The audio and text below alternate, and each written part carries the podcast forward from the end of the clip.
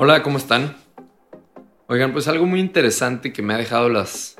Una reflexión que me ha dejado las entrevistas con los CEOs es que coinciden en algo muy interesante.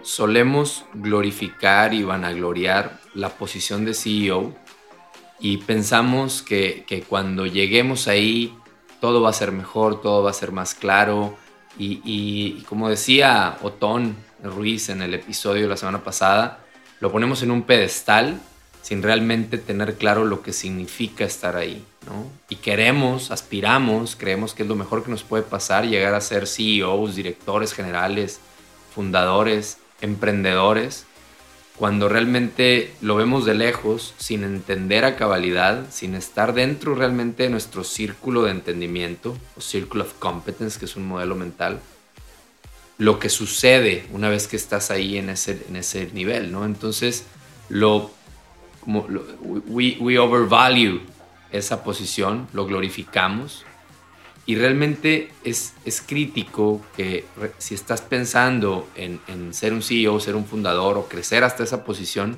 entiendas los trade-offs y los detalles de lo que significa esa, esa vida de CEO, ¿no? Por ahí decía en un curso que estoy tomando muy interesante con, con Cal Newport y Scott Young, se los recomiendo muchísimo a ambos autores, decían, choose the lifestyle, not the job position.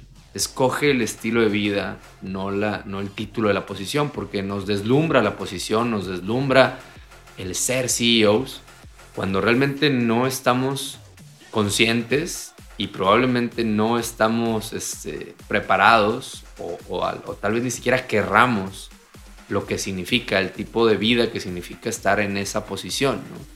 Eh, esto, esto lo conecto mucho con entender que yo, veo a los, a los grandes CEOs, a la gente que he entrevistado, es gente que disfruta muchísimo el viaje, para ellos el viaje es el destino y el ser CEOs es un resultado de ese viaje, de estar enamorados del viaje.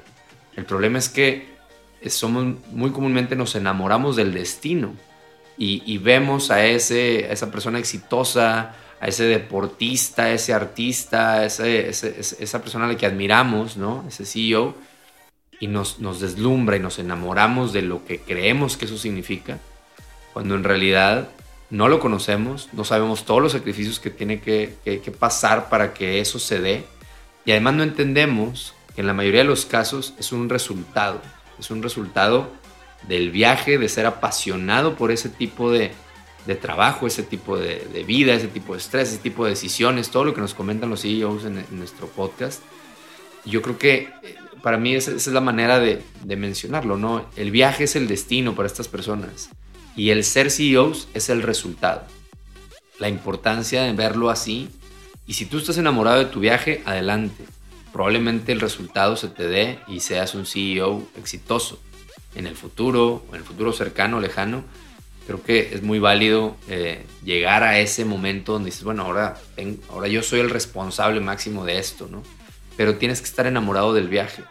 Y en las organizaciones pasa mucho, o sea, el director de un área que aspira a ser CEO y al momento en que se vuelve CEO, pierde su mojo, pierde lo que lo, que lo diferenciaba, no, no, no se daba cuenta que realmente no era lo que quería, no, no mide bien, no, no calcula bien lo que significa llegar a esa posición y dejar lo que, o sea, dejar de ser lo que era para ser ahora ese CEO que tiene nuevas responsabilidades, nuevos ámbitos, nuevos este, aspectos de influencia.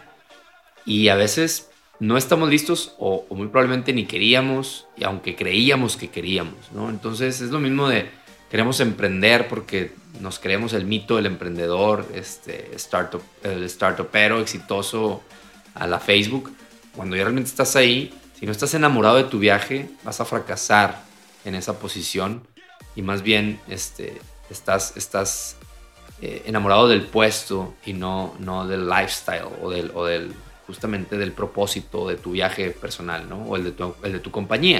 Entonces es bien importante eso porque creo que no, definitivamente no hay, al menos en el 99% de los casos, overnight success, ¿sí? Es un camino que se construye y se llega a esa cima, pero, pero se llega a la cima como resultado de, de hacer excelentemente bien el proceso de escalar, ¿no?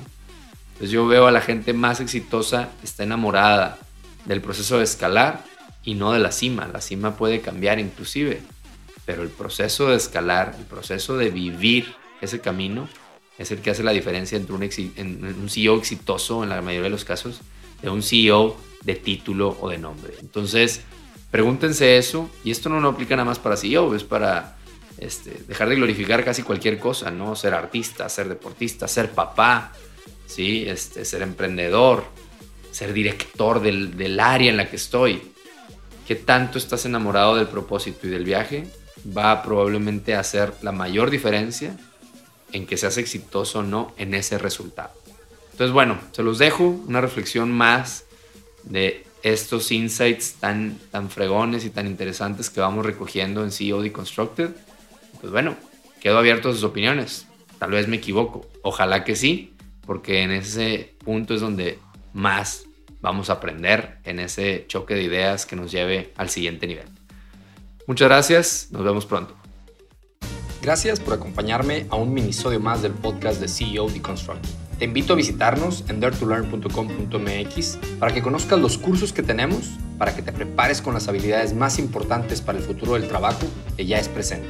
Conoce toda la oferta que tenemos para acelerarte a ti y a tu organización en temas de agilidad, aprendizaje exponencial, productividad y liderazgo.